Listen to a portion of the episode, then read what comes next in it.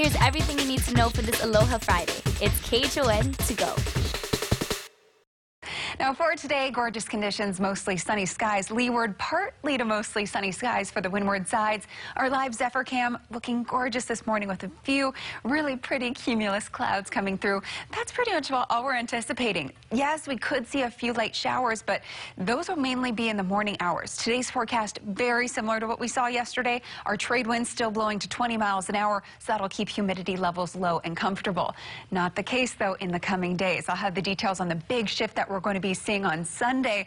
The shift to, unfortunately, light and variable winds. Details on that coming up. But for today, 26% chance of rain up until noon, and then that drops down to just 5. So gorgeous sunshine will prevail. Begin this morning with some breaking news. A 21-year-old man is dead and a 53-year-old man is in critical condition following a late-night head-on collision in Waipahu. It happened on Fort Weaver Road near the Queens Medical Center, West Oahu, just before 11 o'clock last night. Police say the 21-year-old was speeding northbound when he lost control, crossed the grass median, hit a utility pole, and rolled over several times before hitting the 53-year-old Ewa Beach man's SUV. The speeding car then burst into flames. Police say speed was a factor. It's still unknown if alcohol or drugs were involved. And making history at the nation's capital. Supreme Court Justice Ruth Bader Ginsburg has become the first woman in American history to lie in state in the U.S. Capitol capping days of commemorations of her extraordinary life. The justice died last week at the age of 87. Ginsburg's casket was brought to the Capitol earlier this morning for a private ceremony attended by her family and lawmakers. Back here at home, Honolulu firefighters are keeping a close eye on a brush fire this morning that came dangerously close to homes in the Manoa area. Dallas Ontiveros joins us live with all the details. Morning, Dallas.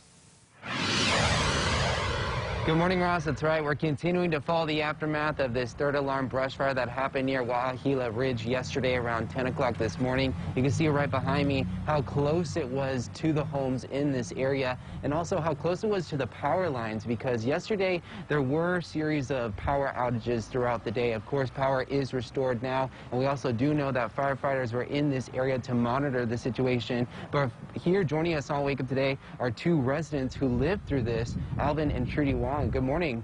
Good, Good morning. Good Thank morning. you so much for joining us here on Wake Up Today. We appreciate it. So I want to ask you, well, it happened around 10 o'clock yesterday morning, but how did you all find about the fire?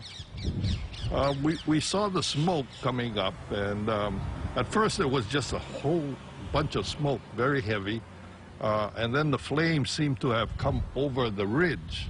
That's why you see the trees on the top of the ridge is just burnt, and then it came down on this side and the um, Manoa winds just whipped up the flames and just burned all the brush all around here. Because if you look on this side uh, of the mountain, the, there's still a whole lot of brush. But I think the trade winds kept the fire going in the, the Makai direction mm -hmm. and away from the rest of the brush. Yeah, there was a lot of factors in yesterday's event, but it took most of the day. There was 18 units in total from HFD, but I want to ask you, Trudy, you know, what was your biggest concern as it was continuing to go on? Well, needless to say, we were seeing the helicopters with buckets hanging from the helicopters as they're dumping it over the flames.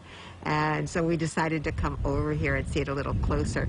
And it all of a sudden felt a little too close for comfort, so we didn't stay too long. Mm -hmm. But we had seen this happen before. This is our second time of seeing that yeah. area mm -hmm. um, go into flames.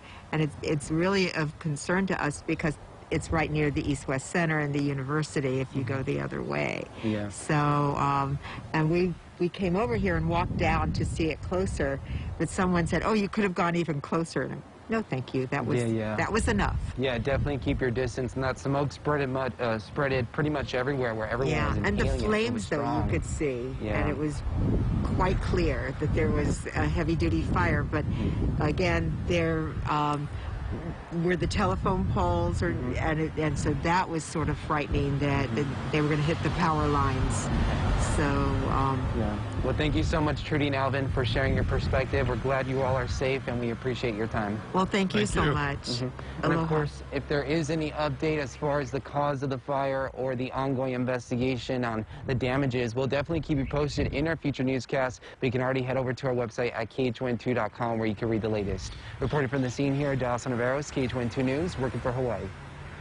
Thank you very much, Dallas. Now to the latest with the coronavirus. The state did see a dip in the case count with 90 new cases reported yesterday, the majority once again on Oahu. There are also two deaths reported, bringing the state's death toll to 124. You can see that we're getting flatter now. So again, uh, we've been very careful these last many weeks. Please be cautious. As things open up a little bit, do not allow spread. Just because you can get together in small groups doesn't mean we should, unless you absolutely must. So we want to keep the numbers down. Late yesterday, Kauai health officials reported a new case which appears to be related to travel. That new case will be reflected in today's count. You can download our app to keep track of the latest numbers. With the restart of Trans-Pacific travel now just three weeks away, another airline says it will be offering rapid COVID-19 testing for those headed our way. Hawaiian Airlines announcing this morning it will be offering drive-through COVID-19 tests at select mainland airports. The airlines is teaming up with Worksite Labs. The cost? $90 for results within 36 hours or 150 for a day of travel results. Hawaiian's initial labs will open near Los Angeles and San Francisco international airports, with more testing locations said to be coming soon.